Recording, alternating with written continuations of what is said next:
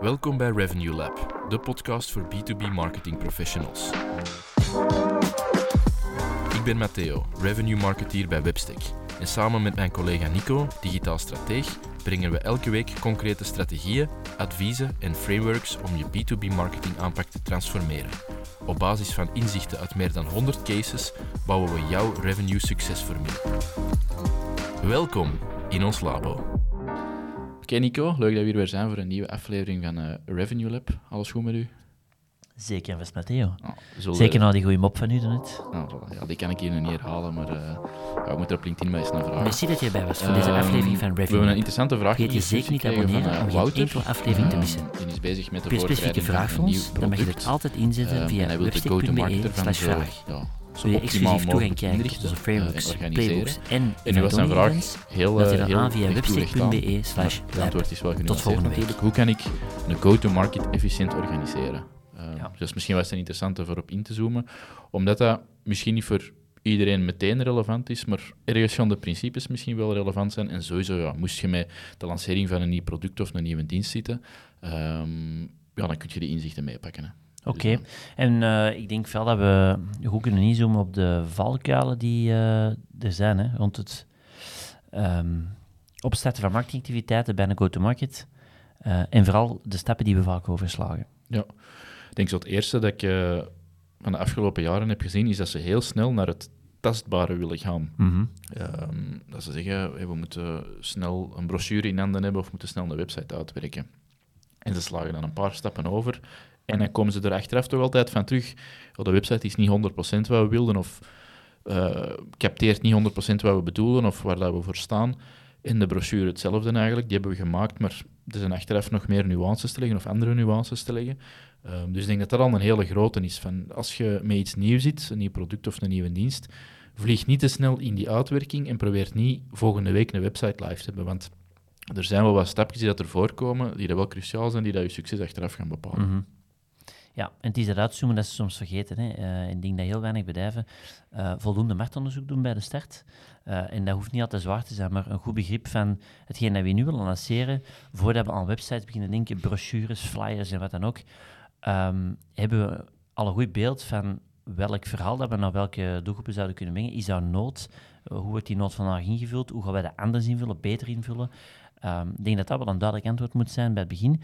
En dat betekent dus op zoek gaan in de markt, eh, desk research doen van wat bestaat er vandaag allemaal al, Eh, wat zijn alternatieven, wat zijn de voor- en nadelen, hoe kunnen wij daar een beter antwoord geven? En probeer dat eerst neer te schrijven en duidelijkheid over te hebben, om dan naar een volgende fase te gaan en te kijken, oké, zo ziet die markt vandaag uit, dat antwoord hebben wij daarop. En door met mensen te praten hebben wij het gevoel dat we daar en daar en daar eh, een pluspunt hebben en dat het ook relevant blijkt te zijn voor die mensen. En dan kun je gaan nadenken van, en wie gaan we er dan van eh, selecteren om aan te vallen? Wie wordt onze hoofddoelgroep en hoe gaan we dat doen? En dan kunnen we verder beginnen denken. Maar die eerste fase, daar gaan we soms heel snel over. Hè. Ze hebben een, een technologisch een, een heel interessant idee. Ehm, en er gaat misschien wat wetgeving veranderen, waardoor dat die oplossing wel eens heel relevant kan zijn. Akkoord, maar dan is natuurlijk nog de, de, de vraag van, oké, en hoe vullen ze dat vandaag in? En, en hoe gaan wij ervoor zorgen dat wij er op een slimme manier tussen zitten? En daar moeten we wel over nadenken bij het begin. Ja, en wat ik, waar ik het persoonlijk ook moeilijker mee heb, is dat ehm, ze willen naar dat tastbare. Het stuk Mhm. dat jij net aanhaalt, wordt, het uitzoomen wordt overgeslagen. En dan het digitale wordt zo'n beetje als een speeltuin, een zandbak gezien. En ze slagen, slagen het tweede stukje dan over, het nadenken, het uitzoomen. En we gaan dan gewoon ja, van alles opzetten en proberen en we zien wel wat er blijft plakken. Nu, er is ruimte voor ergens growth hacks en AB-testings en experimenten. Maar je bouwt natuurlijk geen Merk of verhaal met experimenten alleen. Er moet sowieso ruimte voor zijn, maar je moet al wel je speelveld hebben en je kader. En dan kun je al eens een keer sneller kijken van oké, we willen de pricing scherper krijgen. Eh, wat, zegt, wat, zegt, eh, wat is het effect van eh, pricing A tegenover pricing B? Als we er campagnes op doen, volumecampagnes. Of mogelijk, liever al niet, maar bijvoorbeeld je zou nog tussen twee namen twijfelen. Eh, Of, of, of twee productnamen, dan zou je ook kunnen zeggen, ja, voordat we nu officieel lanceren, gaan we eens een keer kijken wat het effect is van de twee namen. Als we die op een gelijkaardige landingspagina zetten, reageren de mensen beter op naam A. Eh, Dat zijn zo nog de dingen dat je kunt doen, maar volledig zeggen, we gaan niet echt iets uitwerken of we gaan geen krijtlijnen uitzetten en we gaan alles met testings uh, bepalen of invullen, dat zou ik ook wel afraden. Dus op de juiste plaats zeker, en, en er is ruimte voor. Um, maar doe, doe effectief wel eerst de uitzoomwerk en probeer naar de markt te kijken, naar de doelgroepen, naar uw feitelijke noden. Uh, probeert al 95% in place te hebben. En dan kunnen met die 5% nog gaan fine-tunen, bijvoorbeeld. Ja, ik geloof ook niet in, uh, totaal niet in, in het idee dat strategie dat dat iets is waar je test digitaal. Nee. Uh, allee, daar gaat veel te veel budget verbranden. Uh, en energie gewoon in het algemeen. Strategie waar je zich moet liggen je strategie, je basisstrategie moet liggen, wat dat niet maakt, wat dat niet wegneemt dat je dat gedurende de rit gaat bijsturen, 100%. Maar dat is niet iets wat je in een testmodus steekt. Hè. dan denk je dat het gaat over de uitwerkingen, de kanalen die je gebruikt, de assets die je gebruikt, daar kunnen we mee gaan experimenteren. Maar niet met je, met, met, je, met je kapstok, met je vast kader, want dan gaat je naar alle kanten. En dan zit je gigantisch veel budget kwijt. Naar alle kanten voor dan nergens te landen, inderdaad. Ja, effectief. Dus dat is wel een belangrijke. Dus eerst je um, strategie. Ja. Um, daar had jij nog een interessante quote rond gevonden, denk ik. Rond zo de, dat, dat, dat schrikt mensen soms wel af om daarmee te starten, uh -huh. uh, omdat dat een redelijk grote workload inhoudt. Maar uh -huh. het maakt de dingen achteraf wel gemakkelijker, de keuzes. Ja, dat is waar. En uh, ik denk dat het ook een beetje aansluit op het punt. Hè, dus uh, de vergelijking die vaak wordt gemaakt is dat. De parallel wordt eigenlijk getrokken met een vliegtuig. Hè. Een vliegtuig dat opstijgt, heeft ongeveer 110% van zijn capaciteit nodig om in de lucht te geraken. Maar eens dat hij op een paar duizend meter hoogte zit, uh, valt dat verbruik bijvoorbeeld terug naar 70% om, dezelfde, om, om zelfs een hogere snelheid te halen. Dus het opstijgen, het vertrek, vertrokken geraken, een goede parallel is, van zo'n nieuw merk, een nieuw product, heeft gigantisch veel effort nodig. Maar eens dat je die snelheid hebt en dat je, uh, dat je vertrokken bent, ja, dan, dan kun je dat veel, veel minder middelen eigenlijk onderhouden. En dat is een vergelijking, denk ik, die voor veel dingen opgaat, en zeker ook voor nieuwe producten. Maar dat vergeten we soms. We denken snel, we gaan snel een website opzetten en we zien wel, we gaan klein starten en dat is op een, tot op een bepaald punt is dat zo. Je kunt niet ineens alle middelen er tegenover zetten. Um, maar je moet wel genoeg investeren in die basis om gewoon in de lucht te geraken en ervoor te zorgen dat je, dat je tractie begint te krijgen.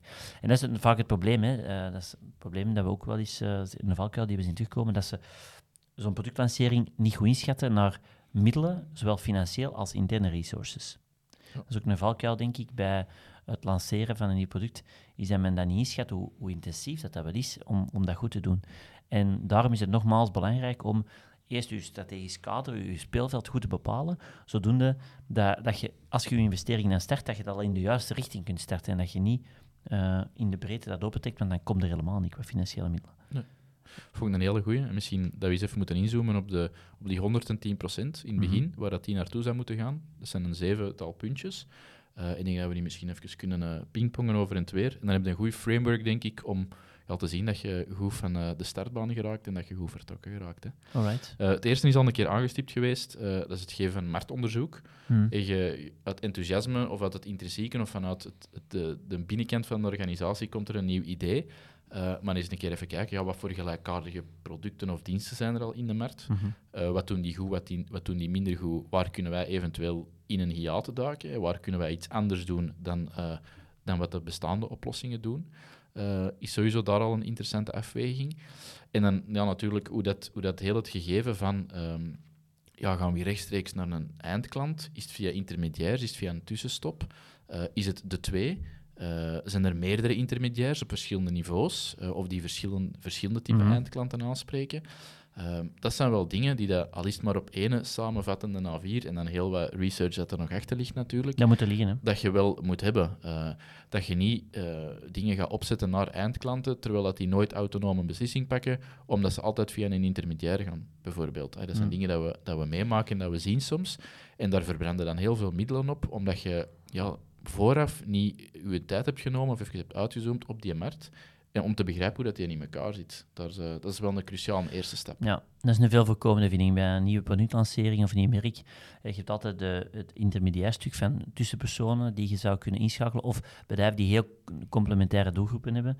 Uh, dat je je daarop focust. Maar als daar geen als er geen toegevoegde waarde is of de relevantie is niet voor die partij, ja, dan kun je daar heel veel campagnes op voeren, maar dan gaat er nooit landen. Dus je moet dat eigenlijk eerst inderdaad wat aftoetsen, of gaat er rechtstreeks naar die eindklant, maar dat zijn dan andere middelen, als je ineens de, de eindmarkt uh, probeert vast te pakken. Dus um, ja, zeker vast eerst te bekijken.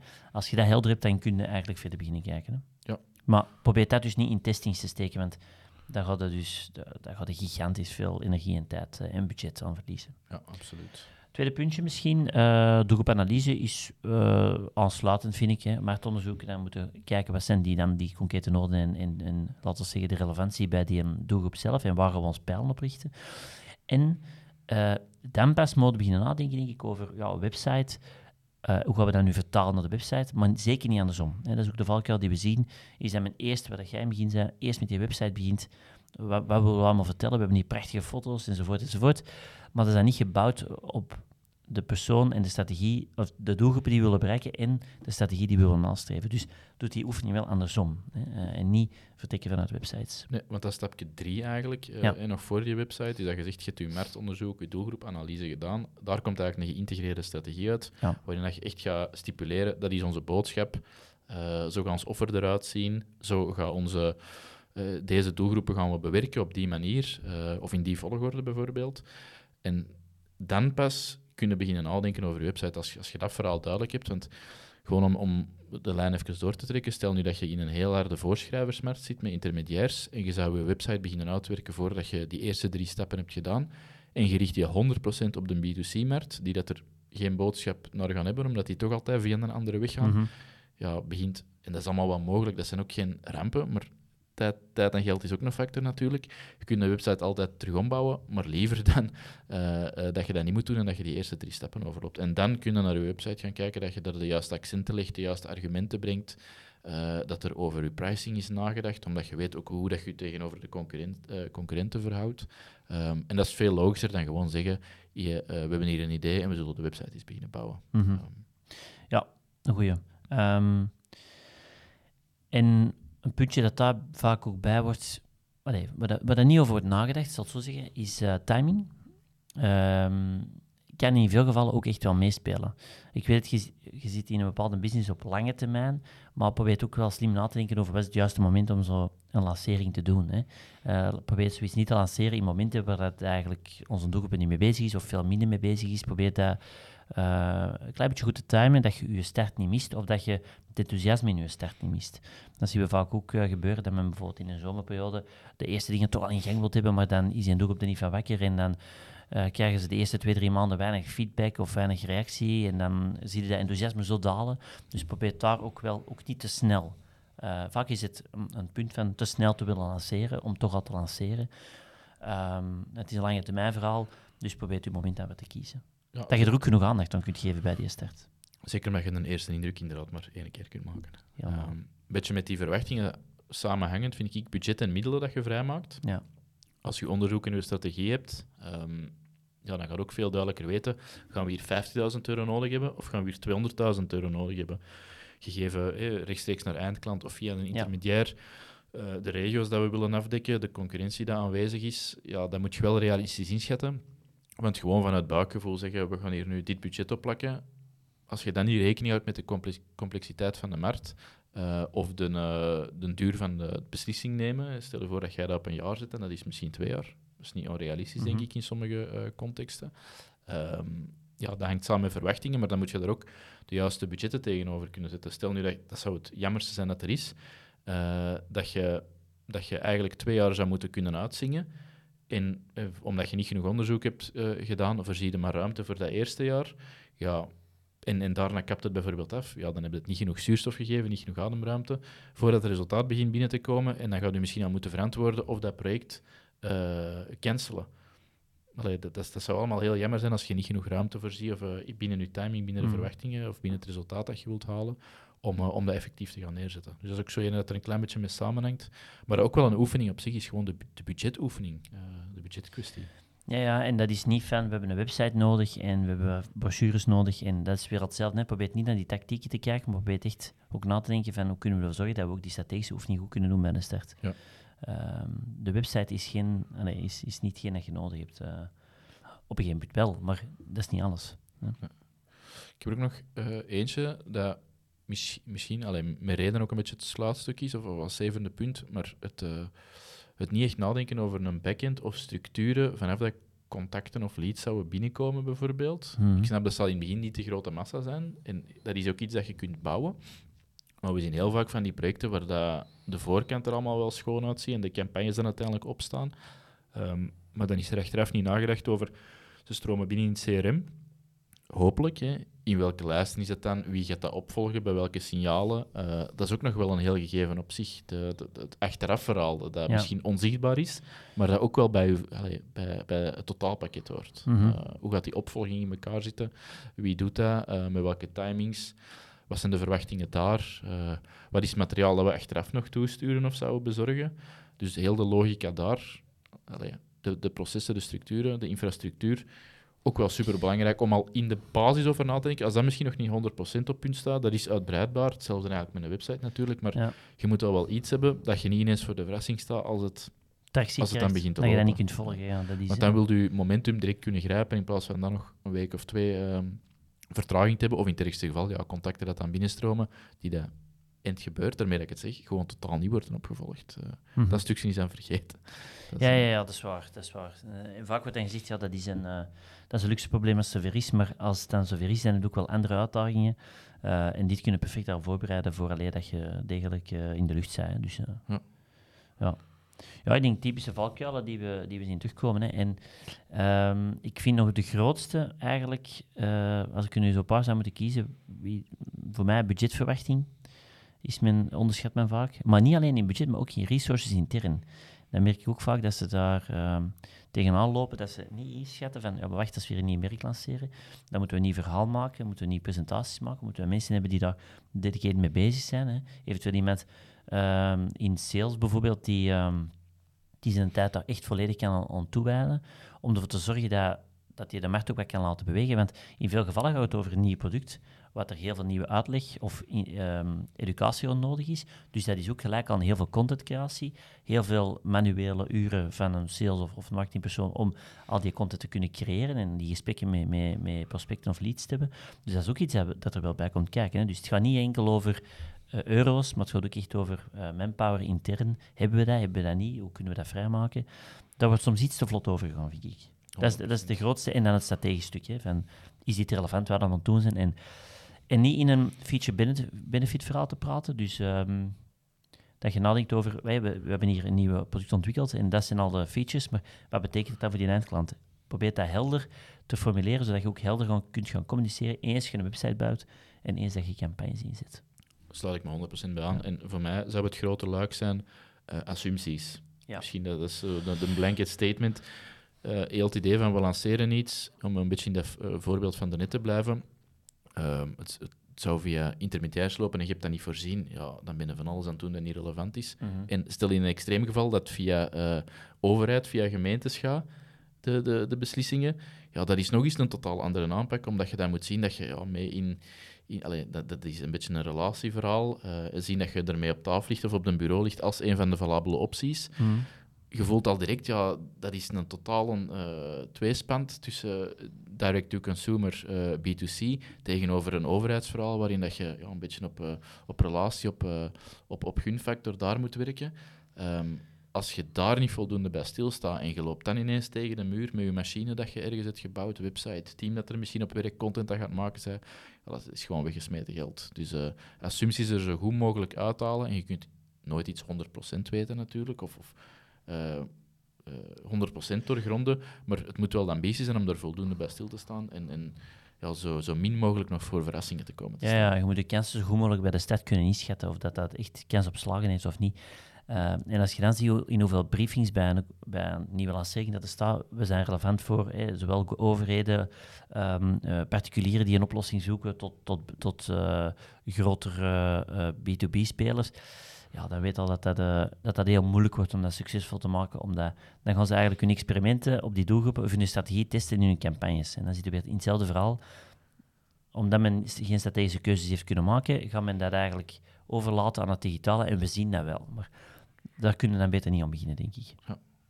Zo, misschien nog eentje voor dan, omdat ik ook nog Ja. wel belangrijk vind, is gewoon het gegeven van invalshoek. Hè. Je kunt heel de analyse wel doen, Mhm. en misschien zijn er tien concurrenten. Ziet dat niet dat je hetzelfde zegt als die tien concurrenten. Probeert er met je offer wel op een of andere manier uit te springen. Want anders dan kunnen we wederom die een tijd en die middelen en die interne, intern er bijvoorbeeld gaan opzetten, die interne mensen.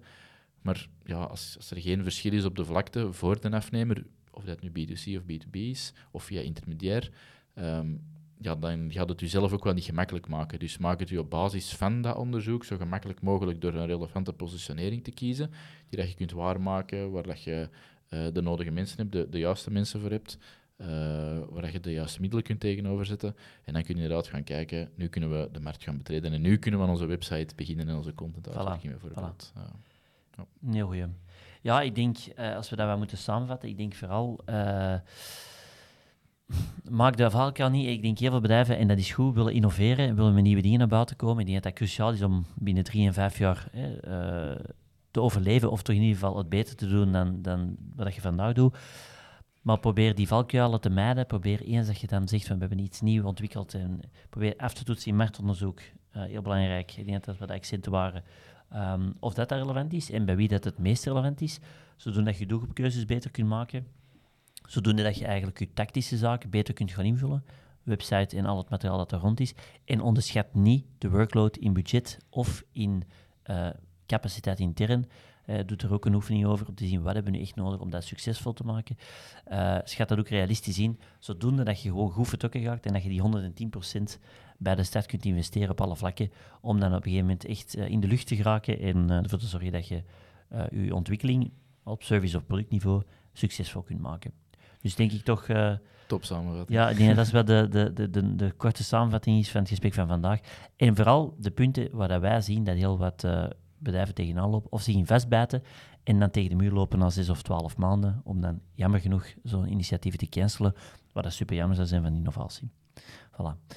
Um, moesten er mensen zijn die daar nog vragen over hadden, of die bijvoorbeeld uh, ook met innovatie bezig zijn en zich vragen stellen hoe dat ze dat nu best digitaal kunnen lanceren, uh, kunnen altijd vragen aan ons stellen.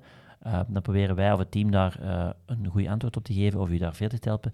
En moest het niet zijn, kan, zien wij u graag of horen wij u graag terug tijdens onze volgende Revenue Lab. Tot dan. Merci dat je erbij was voor deze aflevering van Revenue Lab. Vergeet je zeker niet te abonneren om geen enkele aflevering te missen. Heb je een specifieke vraag voor ons? Dan mag je dit altijd inzetten via webstick.be vraag. Wil je exclusief toegang krijgen tot onze frameworks, playbooks en Ivaitonia events? Meld je dan aan via webstick.be/lab. Tot volgende week.